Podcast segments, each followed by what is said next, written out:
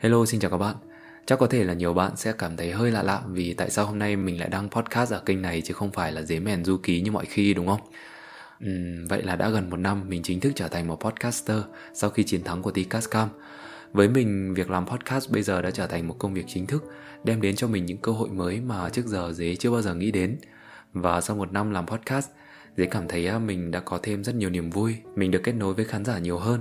Mặc dù đây là nền tảng chỉ có âm thanh thôi nhưng mà có những tâm sự những chia sẻ của mọi người khiến dế thực sự xúc động và cảm thấy như là mình đang làm một công việc thật sự có ý nghĩa cho cả bản thân mình và cho khán giả của mình nữa.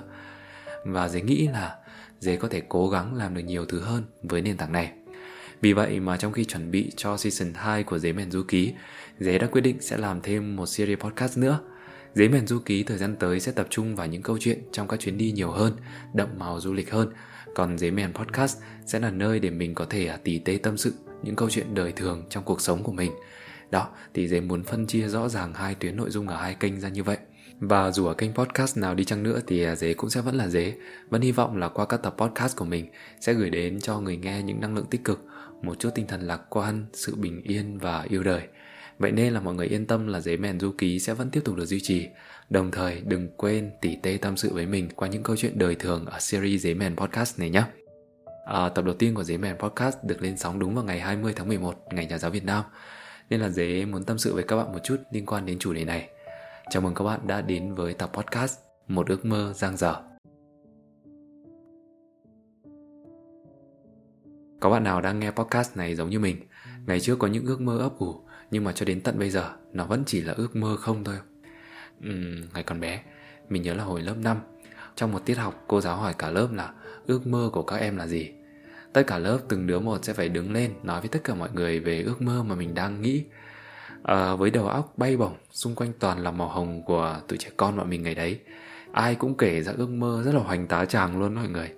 Toàn là những ngành nghề ngầu đét mà bọn mình nghĩ lúc bấy giờ đứa thì muốn làm nhà khoa học đứa muốn làm họa sĩ, nhà thiết kế thời trang, kiến trúc sư, bác sĩ, vân vân và mấy mây. Mình biết là trong đầu tụi bọn mình ngày đó không có mường tượng rõ về ngành nghề đấy nó sẽ như thế nào đâu. Lúc đấy đầu óc của những đứa trẻ cảm thấy nghe tên những nghề đó là ngầu ấy, thì bọn mình đứng lên phát biểu thôi.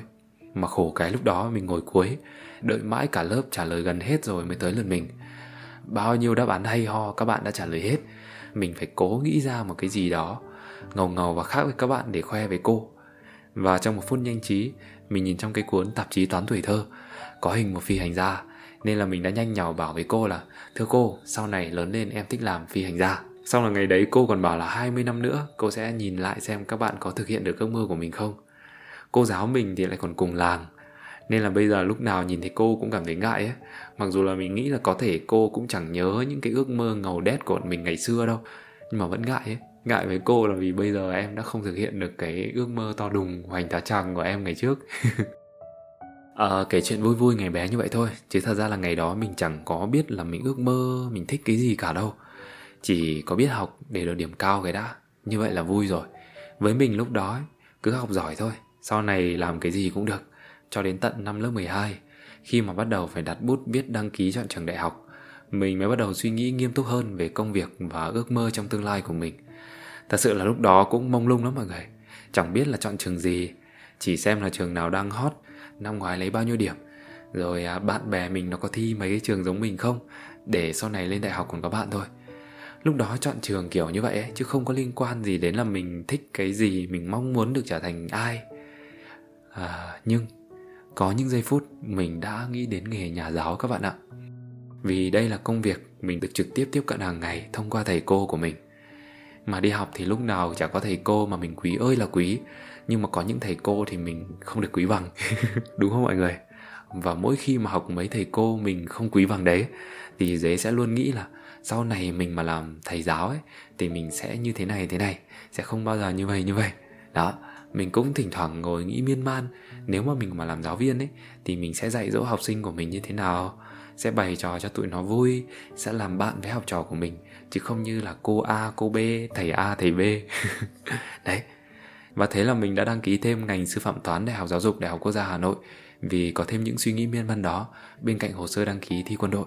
và đương nhiên đấy là cái hồ sơ mà mẹ mình cho thêm tiền để mình nộp dự phòng để lỡ mà khi khám sức khỏe có vấn đề không thi được quân đội thì mình mới tính đến thi trường đó thôi nhà mình thì hai anh em gần tuổi nhau nên là nếu như mình học trường quân đội thì à, sẽ giảm bớt gánh nặng tài chính cho gia đình so cái ước mơ miên man kia với thực tế hiện tại với hoàn cảnh của gia đình mình, thì ờ, mình đã chọn phương án thực tế hơn, đó là thi trường quân đội và gạt cái ước mơ miên man đó sang một bên. Sau này, mình theo học quân đội như bình thường. Hồi đầu mới vào thì mình cũng cù bắt cù bơ lắm. Có vẻ như là cái tâm thế à ừ mình đã vào được trường quân đội rồi.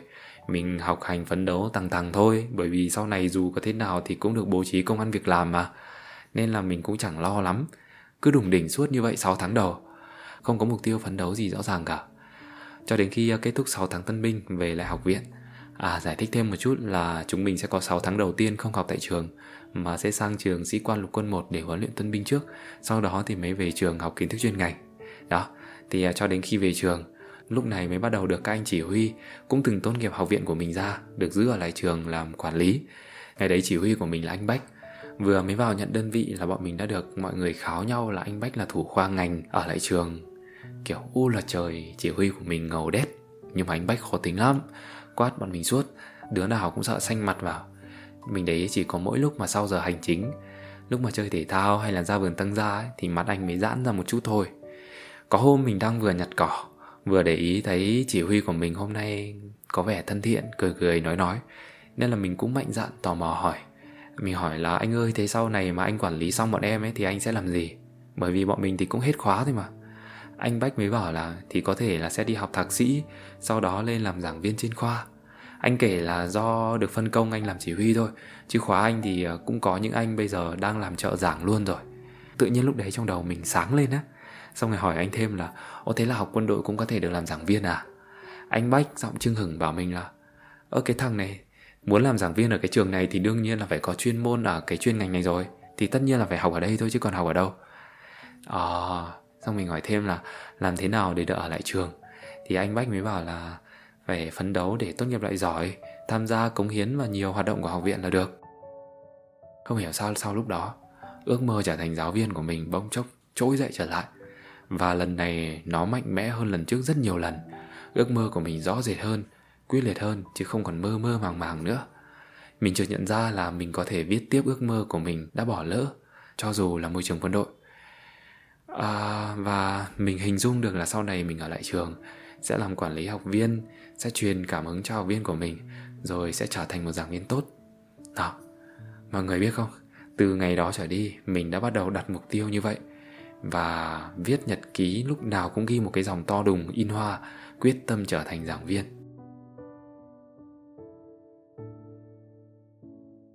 Nhờ vậy mà mình bắt đầu chăm chỉ học hành hơn chủ động rèn luyện thêm khả năng ăn nói để tham gia các hoạt động của lớp, của khóa, rồi đại diện học viện đi thi với các trường khác nữa.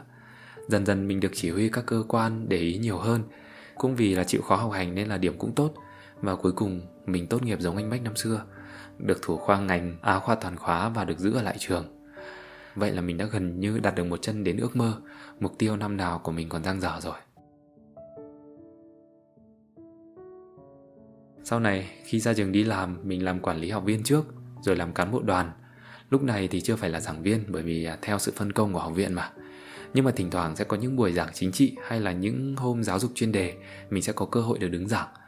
Mỗi năm thì chỉ có vài lần như vậy, Cùng lắm là chục lần. Nhưng mà mỗi lần được đứng giảng như vậy mình thích lắm.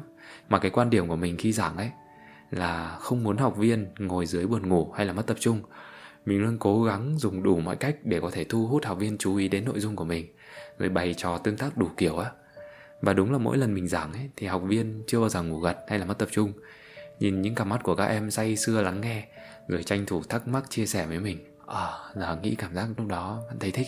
Với cả ngày đấy mới ra trường nên là cũng có tiếng đi. Á khoa đồ.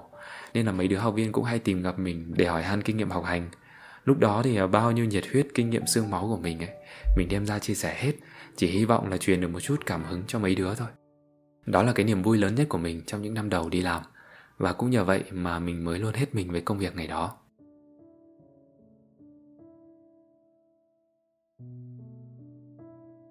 Nhưng rồi sau này, khi mà phát hiện ra mình có đam mê mới, rồi là đặc thù môi trường quân đội, sẽ có những hạn chế nhất định mà chắc là mình không nói thì các bạn cũng hiểu lúc này mình đã phải đứng trước lựa chọn là tiếp tục viết tiếp ước mơ của mình còn dang dở, hay là chuyển sang công việc mới hoàn toàn. Hồi đấy đấu tranh dữ dội lắm. Khi mới ước mơ còn dang dở như vậy mà đã phải từ bỏ. Đặc biệt là mình đã dành ra rất nhiều tâm huyết, rất nhiều cố gắng để có thể phấn đấu được như bây giờ. Lần này cái việc tạm gác lại ước mơ của mình ấy là do chính bản thân mình, chứ không phải là từ gia đình hay là do hoàn cảnh như ngày xưa nữa. Và cuối cùng, bao nhiêu ngày tháng đấu tranh, mình vẫn quyết định gạt mọi tiếc nuối sang một bên để ước mơ của mình tiếp tục sang dở và bước sang một lĩnh vực mới hành trình trở thành giảng viên đại học của mình đã phải dừng lại từ đó nhưng mà có lẽ cái duyên với nghề giáo viên của mình chưa hết đó các bạn công việc ngay đầu tiên của mình khi rời khỏi quân ngũ lại vẫn là làm thầy mình dạy ở Sai Academy một trung tâm về phát triển kỹ năng mềm cho trẻ em của MC Công Tố VTV á. Nguyên do là mình tham gia một cuộc thi về sáng tạo nội dung, trong đó thì anh Tố làm MC của cuộc thi. Để anh thấy mình phù hợp, lại từng công tác trong môi trường sư phạm nên mời mình về trung tâm làm. Tự nhiên đang chuẩn bị thành giảng viên đại học, bây giờ trở thành thầy của tụi con nít. Nhưng mà tụi nhóc dễ thương lắm, lúc nào cũng tíu tít mỗi khi đến giờ là ơ thầy dế thầy dế kiểu thế. Xong rồi cũng xem video của mình, Thỉnh thoảng thì à, cũng mè nheo khóc nhè đủ kiểu ấy Xong rồi thầy lại phải dỗ Nhưng mà cũng vui á các bạn Sau này do điều kiện công việc mình không còn ở Hà Nội nữa Nên là cũng không còn làm ở Sai Academy nhưng mà nhờ việc làm đó Mình đã được anh Tố bày cho rất nhiều kinh nghiệm trong chuyên môn làm nội dung này Mà mình cũng trở nên giản dĩ hơn Cảm thấy không bị bơ ngơ mà bị ngợp Khi mà mới bắt đầu nghỉ việc nữa Sau ngồi năm vừa rồi Mình tiếp tục có cơ hội được dạy tiếp mọi người đó là tham gia một dự án của tổ chức phi chính phủ JICA. Đây là một tổ chức phi chính phủ của Nhật. Mình hướng dẫn bà con đồng bào dân tộc Tày ở Bắc Sơn, Lạng Sơn làm video quảng bá du lịch. Đúng là cái máu được giảng dạy trong người vẫn còn nhiều. Mình lại có cơ hội được thể hiện, được chia sẻ cùng với bà con, rồi nhìn những anh chị hăng say làm theo, rồi có cả lớp của các bạn học sinh nữa. Thấy những thành quả của mọi người là các video có chị Châu là giáo viên cấp 3. Sau khi mà tập huấn chị tự xây dựng kênh TikTok và bây giờ cũng đạt được 7-8 ngàn follow rồi á Rồi có những video của chị lên mấy trăm ngàn view Lúc đấy mình cũng vui, chị ấy cũng vui Rồi các anh chị trong dự án cũng vui theo Tự nhiên mình cảm thấy yêu công việc của mình đang theo đuổi hơn và mình nhận ra là ờ à, Công việc làm travel vlogger này có thể giúp mình làm thêm được rất nhiều điều ý nghĩa nữa Chứ không chỉ mỗi từ những video của mình. Đó như mọi người thấy đấy Ước mơ của mình không đến đích nhưng mà nhờ có nó mà luôn tạo ra niềm vui những điều ý nghĩa trong từng giai đoạn của mình đã đi qua. Nhờ ước mơ răng dở đó đã giúp mình có động lực có mục tiêu hơn trong cuộc sống. Vậy nên là dễ nghĩ có những ước mơ khéo cứ để răng dở thế mà lại thành hay à các bạn. Thay vì tiếc nuối thì à, chúng mình thử biến nó vào cuộc sống của chúng mình xem sao. Vừa là để thỏa mãn một phần mong muốn của bản thân chưa thực hiện được vừa là cơ hội để mình có thể khám phá chính mình được nhiều hơn. Mình sẽ tiếp tục nuôi dưỡng ước mơ giang dở của mình tiếp các bạn. Vì mình tin đấy có thể là mình sẽ không trở thành giảng viên giáo viên chính thức như ngày xưa mình đã từng mơ nữa nhưng sẽ luôn có cách để cho mình thỏa mãn cái đam mê giảng dạy của mình. À, tiết lộ một chút có thể là trong thời gian tới dế sẽ mở khóa học về làm podcast để tiếp tục nuôi thêm cái ước mơ đó cũng như là tự tạo ra cơ hội cho chính mình để à, được chia sẻ đồng hành với mọi người nhiều hơn biết đâu hy vọng lúc đó sẽ có duyên được đồng hành cùng với một trong những bạn nào đó đang nghe tập podcast này của mình chẳng hạn. Nhân dịp Ngày Nhà giáo Việt Nam, với tư cách của một người luôn khao khát được đi dạy, được làm thầy, để à, xin bày tỏ sự biết ơn, lòng ngưỡng mộ đến tất cả các thầy, các cô đang làm công tác giáo dục. Chúc cho các thầy cô sẽ luôn thật nhiều sức khỏe, tràn đầy tâm huyết với nghề và ngày càng thành công hơn nữa trong sự nghiệp giáo dục của mình. Tập 1 của Giấy Mềm Podcast xin được dừng lại tại đây. Cảm ơn các bạn đã lắng nghe những tản mạn của mình ngày hôm nay, và hẹn gặp lại mọi người vào chủ nhật tuần sau. Bye bye.